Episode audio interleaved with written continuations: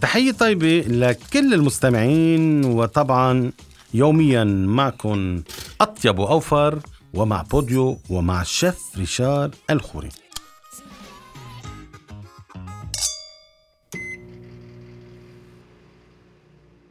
مثل ما عودناكم يوميا عم بيكون في عنا حلقات من الأكلات الطيبة والوفيرة.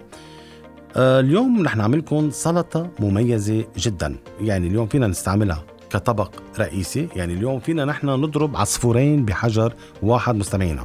يعني اليوم بدل ما نطبخ ونعمل صحن سلطة فينا نجيب نحن سلطة ونخليها تكون كمان كطبق رئيسي. يعني عصفورين بحجر أطيب بكتير وأوفر وأكيد رح تتسمعوا للمكونات ونرجع نشرح نحن وياكم ونعطيكم ملاحظات وهيك بتكونوا فخورين جدا.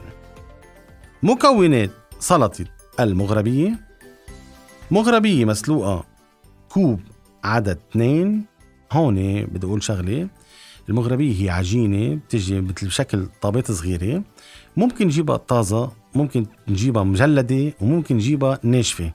هلأ في حال جبناها ناشفة بدنا نسلقها وفي حال كانت طازة أكيد سهلة الاستعمال.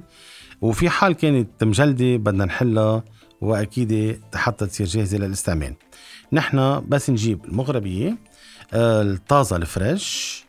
ممكن نحط شوية زيت ونعملها شوي سوتيه على النار حتى تطلع لك لونها إشقرار خفيف.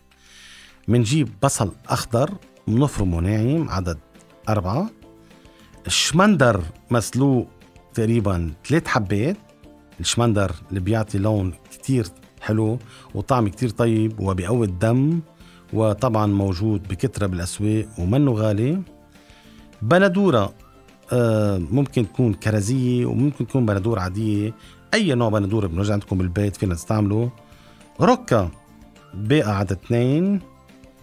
آه، فتة جبنة فتة تقريبا حوالي 200 جرام اللي هون في بالأسواق أجبان فتة بأسعار مدروسة. وأكيد نحن بأنه عنا هالسلطة الطيبة بحاجة لخبز آه، بلدي خبز يعني خبز عادي عدد واحد. بدنا زيت زيتون نصف كوب خل البلزميك ربع كوب ملح حسب رغبة وفلفل حسب الرغبة. يعني اليوم مستمعينا هاد صحن السلطة الطيب للي مزينينه نحن بجملة الفتة.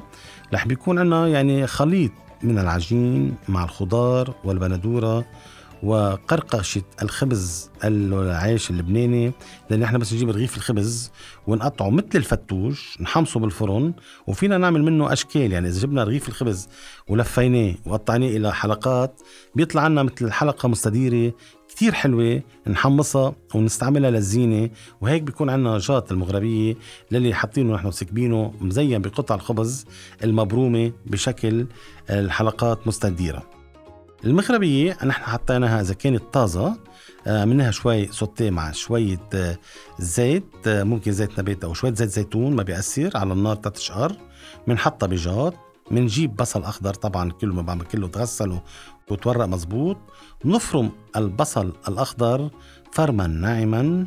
بنضيف كمان بقلب المغربية بندورة أو كرزية أو بندورة عادية إذا كانت موجودة بالبيت قصة مثل كيف طريقة البندورة التبولة نفس الشيء ومنضيفها على آه مع المغربية منضيفها مع المغربية هون نحن بنخلطها مع زيت الزيتون وخل البلزميك والملح والفلفل بنخلطهم كلهم مع بعضهم البعض وبنسكبها بجاط بنجيب الشمندر للي سلقناه وقطعناه إلى حلقات مستديرة أو إلى مربعات بنضيفهم على دواير الجاط وأكيد جبنة الفتة بينحط على الوجه والخبز المقرمش للي حمسناه على شكل دواير كمان بينصف من فوق.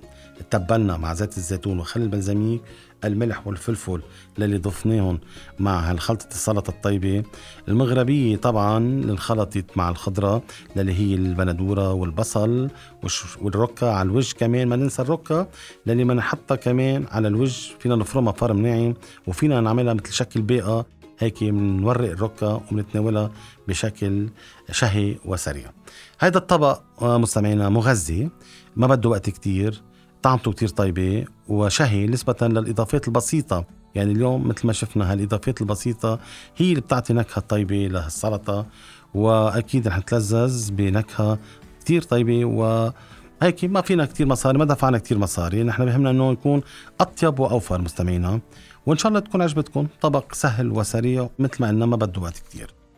بتشكركم اليوم بانتظاركم من التنين للجمعة. حتى تسمعوا وصفات جديدة ودايما مع الشيف ريشار وأكيد ولا أطيب وأكيد أوفر بكتير.